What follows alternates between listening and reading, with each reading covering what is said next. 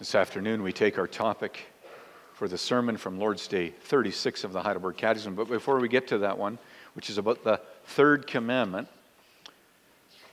remember the third commandment? You shall not take the name of the Lord your God in vain, for the Lord will not hold him guiltless who takes his name in vain. I'm going to read uh, Revelation 3. Let's read that together. Revelation 3 and verse 7 to 13. Here's one of the letters to the seven churches. Remember the seven letters to the seven churches? Remember the seven angels who are around the seven lampstands in the book of Revelation? And uh, angel is a fancy word for a messenger. So it could very well be a pastor or the minister. And to the angel of the church of Philadelphia, write. That's um, hear the word of God, Revelation 3, verse 7.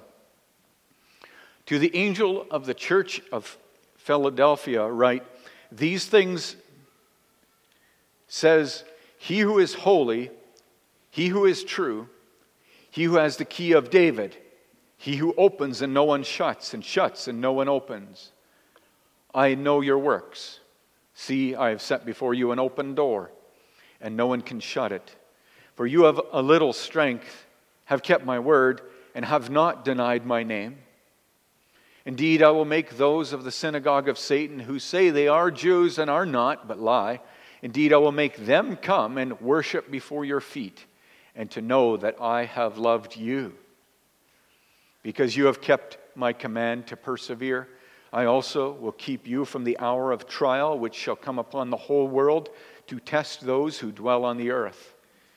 Behold, I am coming quickly. Hold fast what you have that no one may take your crown. He who overcomes, I will make him a pillar in the temple of my God. And he shall go out no more. I will write on him the name of my God and the name of the city of my God, the new Jerusalem, which comes down out of heaven from my God. And I will write on him my new name. He who has an ear, let him hear what the Spirit says to the churches. Now let's just go over Lord's Day 36, our confessional readings from page 553 in the songbook, page 553 in the book of praise.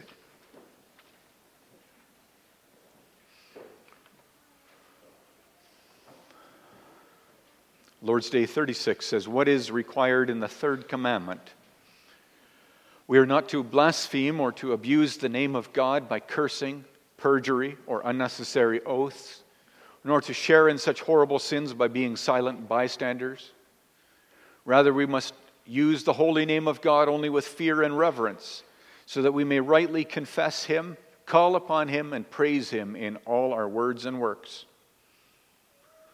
Is the blaspheming of God's name by swearing and cursing such a grievous sin that God is angry also with those who do not prevent and forbid it as much as they can? Certainly. For no sin is greater, nor provokes God's wrath more than the blaspheming of his name. That's why he commanded it to be punished with death.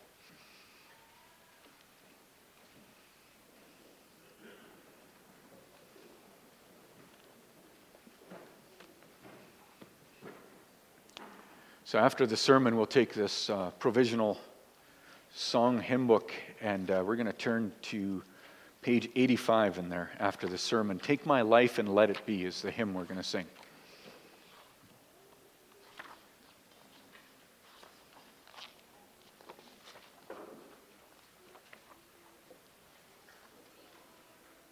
Brothers and sisters, beloved of the Lord Jesus Christ,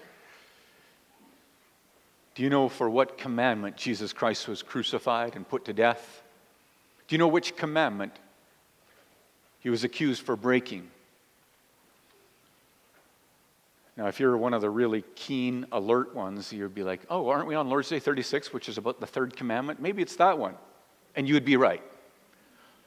The third commandment Jesus Christ was put to death for blaspheming the name of God.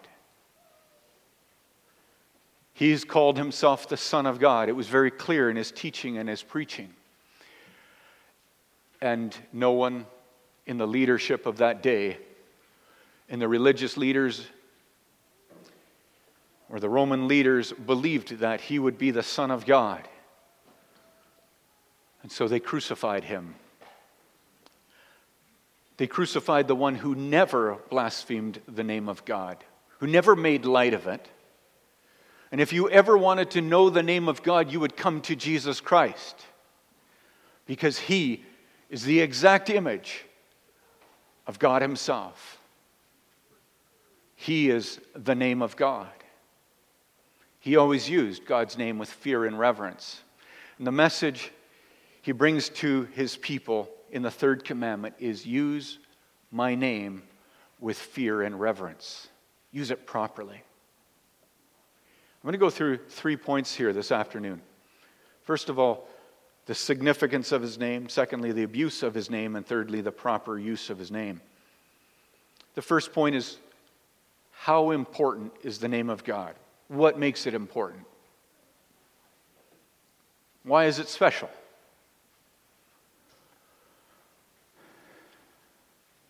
He's revealed himself to us. Revealed means not everyone knows who he is. And what little people do know, they've managed to distort, confuse, and throw out the window. He's revealed his name, and he said, This is who I am.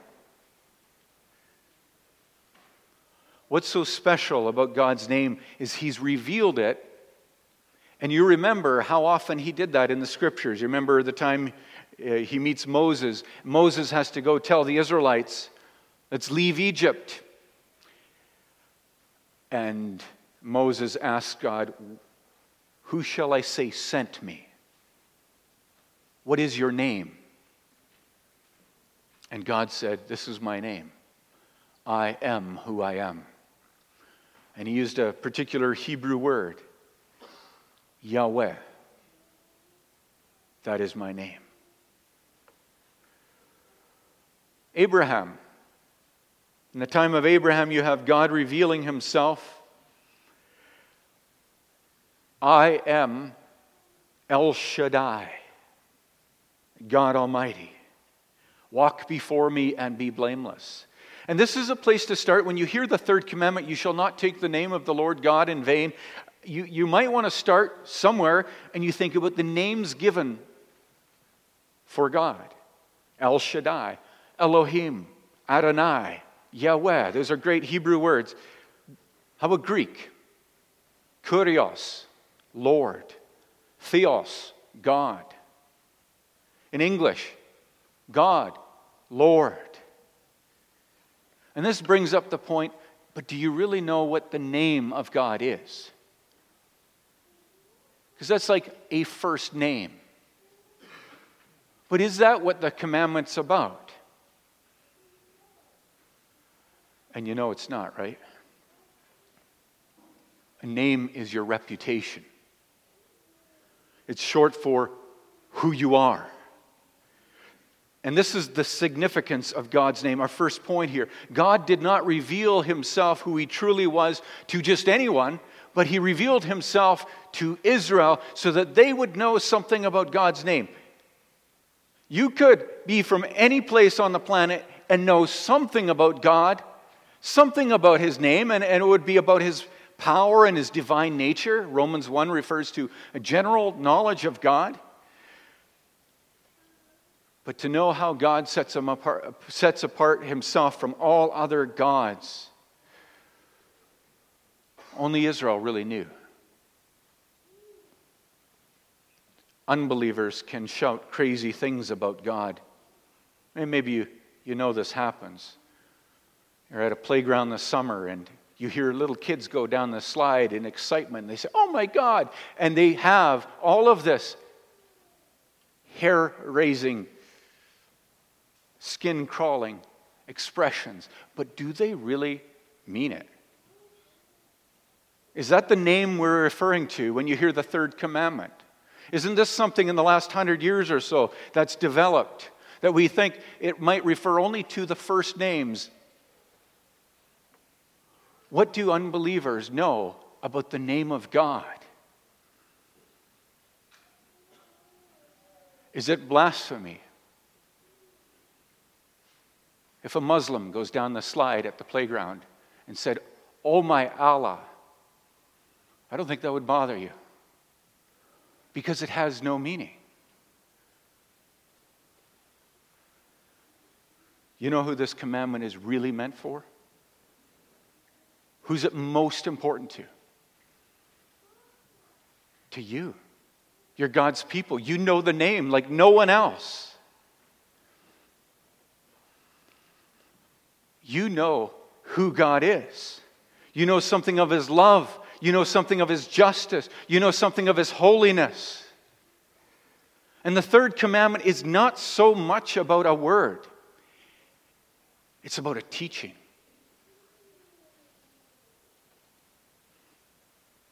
This commandment came first to God's people on Mount Sinai.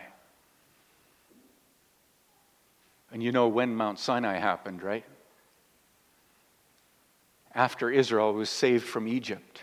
After being in bondage and slavery to the Egyptians, God rescued them and He brings them to the mountain. And there He gives His law. And you think, of all the nations in the world, these people should know the name of God. They know what it's like to be redeemed, to be saved, to be freed, to live for the first time.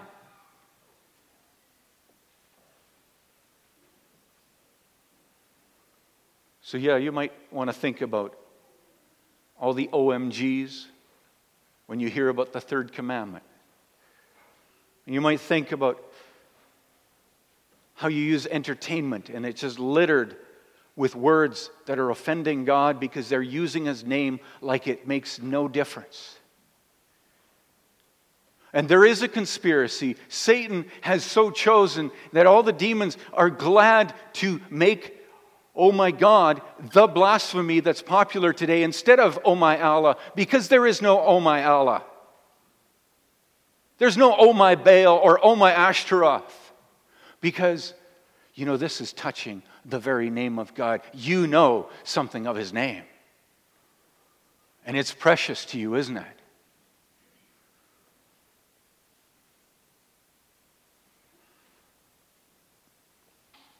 This is difficult to preach the third commandment? Because you will meet people who use God's name flippantly.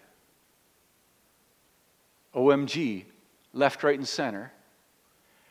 And you know that that name is precious. And you know, evangelism could be turned off because as soon as you meet somebody, you're like, I'm out of here. That's too offensive. I don't have to keep a conversation going at the playground. Congregation, I urge you to think of the name of God as something given to you. You know his name unlike anyone else in this world. Do not be shy when you meet somebody who's misusing that name, who doesn't have a clue who that name is, who is the God that they're speaking of. I urge you to be brave and courageous and bring the name of God into their lives. Because that is what the third commandment is about. This name is so precious to God's people. It's the name of Jesus Christ. And it's the only salvation there is in the world in His name.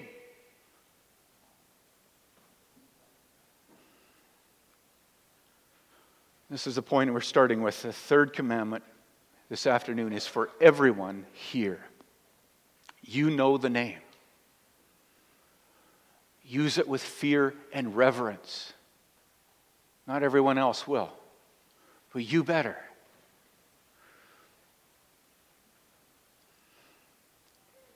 The Ten Commandments start with the name of God. I am the one who has done this for you. Use my name carefully. Don't get my name wrong. That's what we'll get to in our second point in a bit. But if you think that I rescued you to make you die in the wilderness, that is not my name. And that was happening. People were rescued by God coming out of Egypt. They were in the wilderness, and they were like, I think you rescued us just to have us die in the wilderness. die of hunger and thirst, to be destroyed by your enemies. And God says, That's not my name. And so you have here the doctrine of God that's at stake, the teaching of who God is. Do not take God's name in vain by misunderstanding or twisting or distorting who your God is.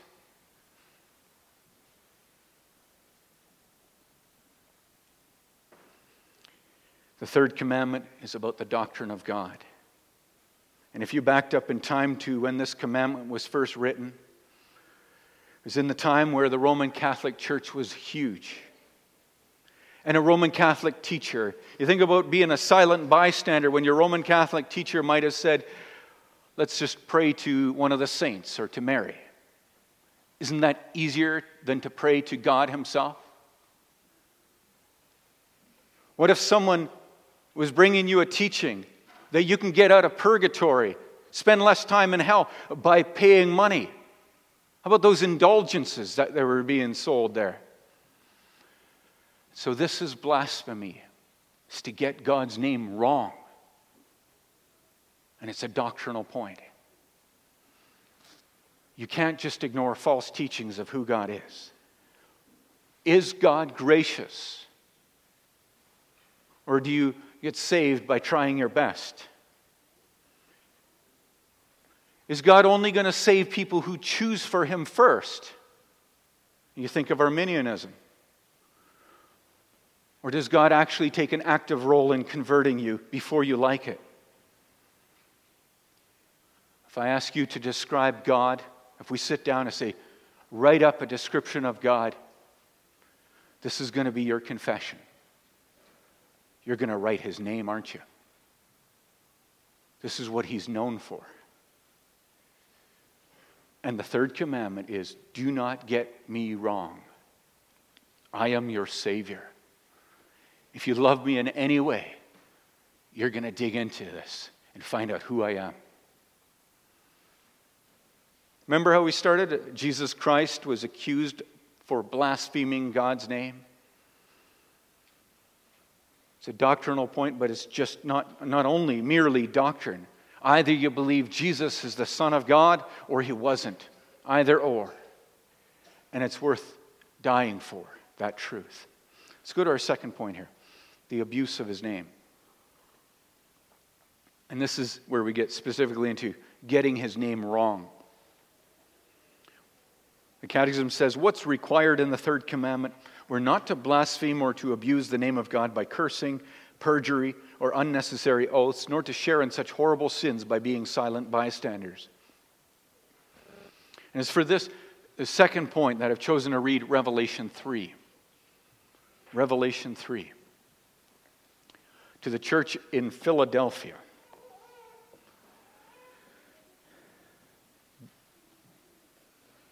Behold, I have set before you an open door which no one is able to shut.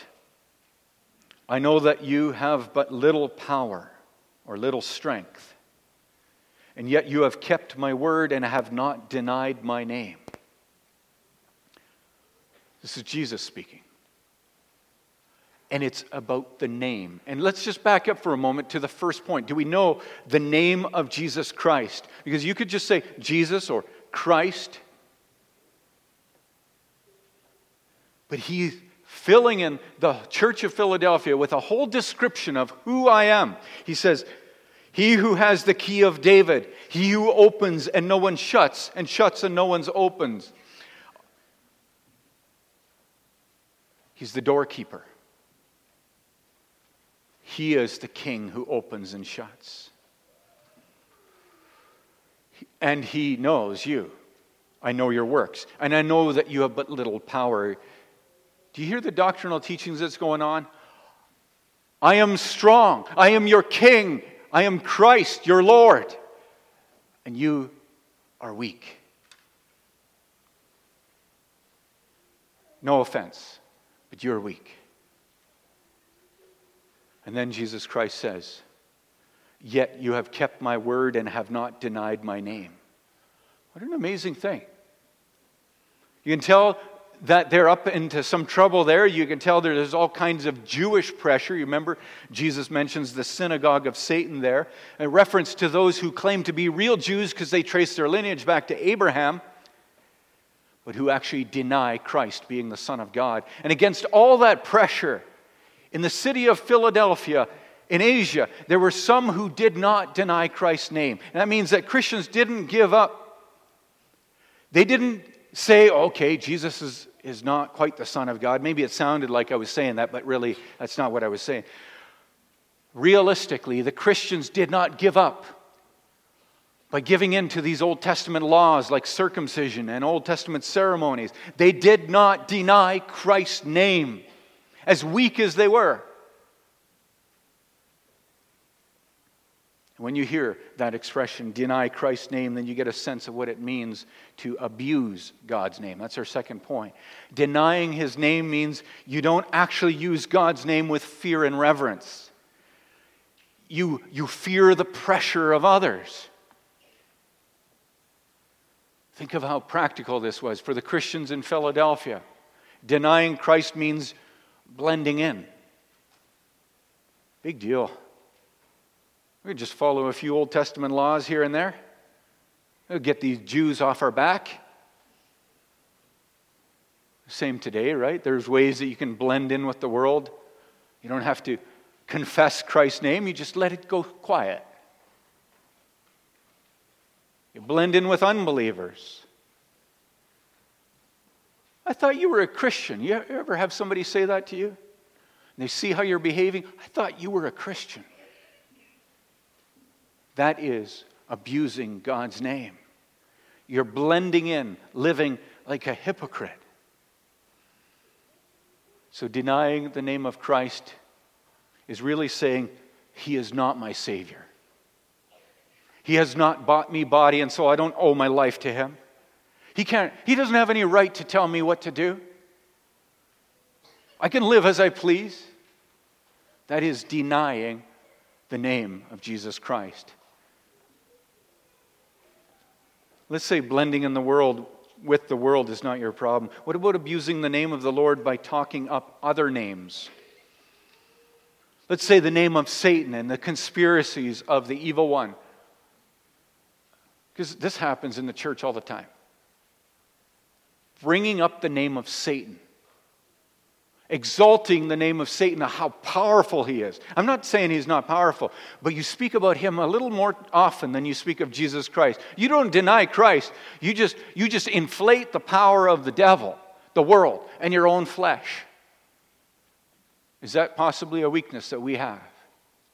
That the reputation of the devil, his experience for thousands of years of, of leading people astray into deception, maybe that's, that's first and mostly what you talk about because this happens among God's people. I'll just give you the example in the Old Testament. You had the uh, spies. You remember the 12 spies to check out the land?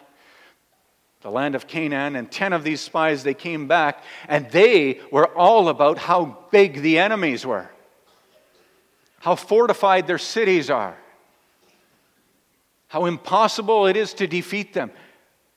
You know what they're doing? Aren't they abusing the name of the Lord? They're exalting other names out there. All that God has done, the 10 plagues, whatever happened to the 10 plagues and how God destroyed Egypt, Pharaoh and all his hosts. What about that Red Sea crossing? You got water from the rock? How about manna? Bread from heaven? Aren't you denying the name of your Savior when you're not remembering His awesome power? So there are ways, it comes quite easy to us to deny the name of Christ. I find myself doing this a lot. Speaking about how bad this world is, how we're going to hell in a handbasket, and everything politically looks like it's going in that direction, and where's our freedom in this country? it doesn't take long, and you'll hear me mope about the future. Have I forgotten the name of God? Have you forgotten the name of God? Can we do some more of Psalm 127 like this morning? Unless the Lord is building the house. unless He's watching over the city. So, congregation, please don't abuse that name. I urge you, exalt the name of Christ. He's at God's right hand. Remind yourself of His name. So let's go to our third point the proper use of His name. Rather, Catechism says here, we must use the holy name of God only with fear and reverence so that we may rightly confess Him, call upon Him, and praise Him in all our words and works. Confess, call upon, and praise. Three aspects to using God's holy name rightly. We've touched on that one about doctrine, right? Confessing His name rightly. How do you summarize his name accurately? Do you have a healthy, living confession? We have three confessions in the back of the songbook ways of describing God accurately.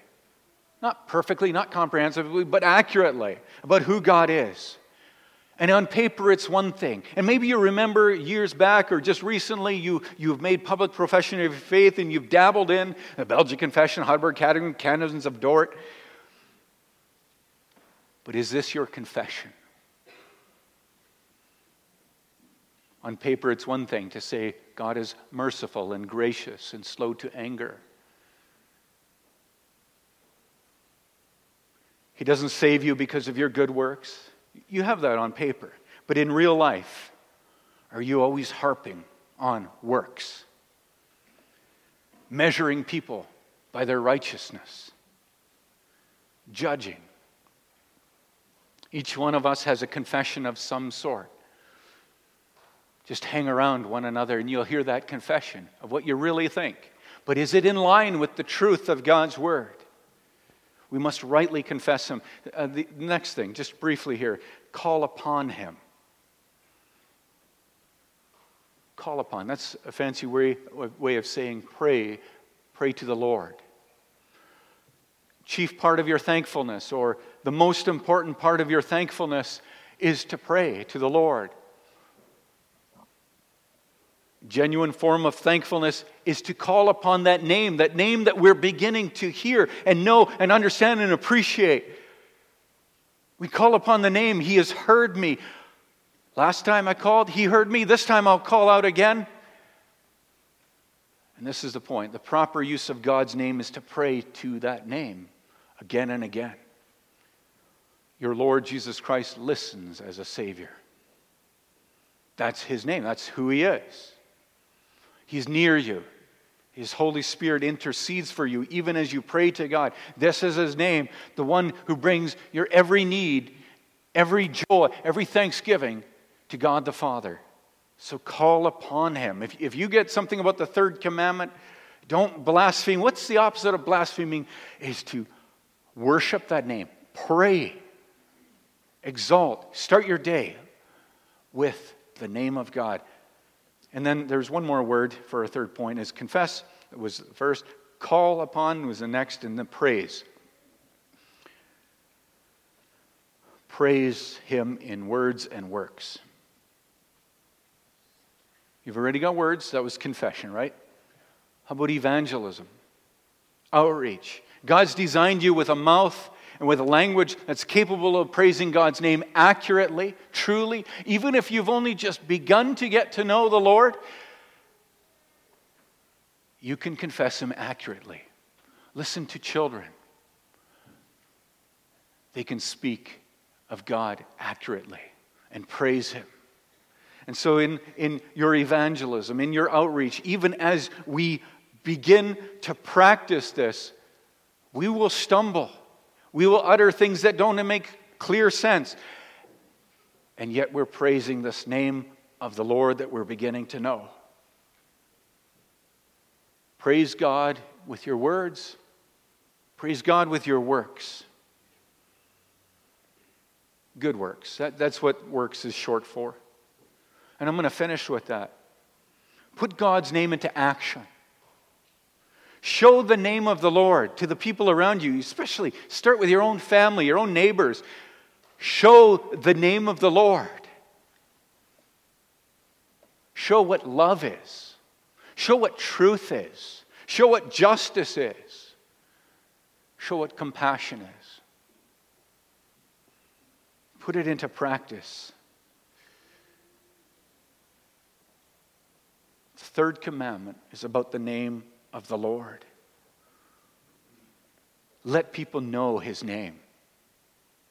And not just one word like Lord or God. Remember, our Lord Jesus Christ was sent by God so that we would know the Father.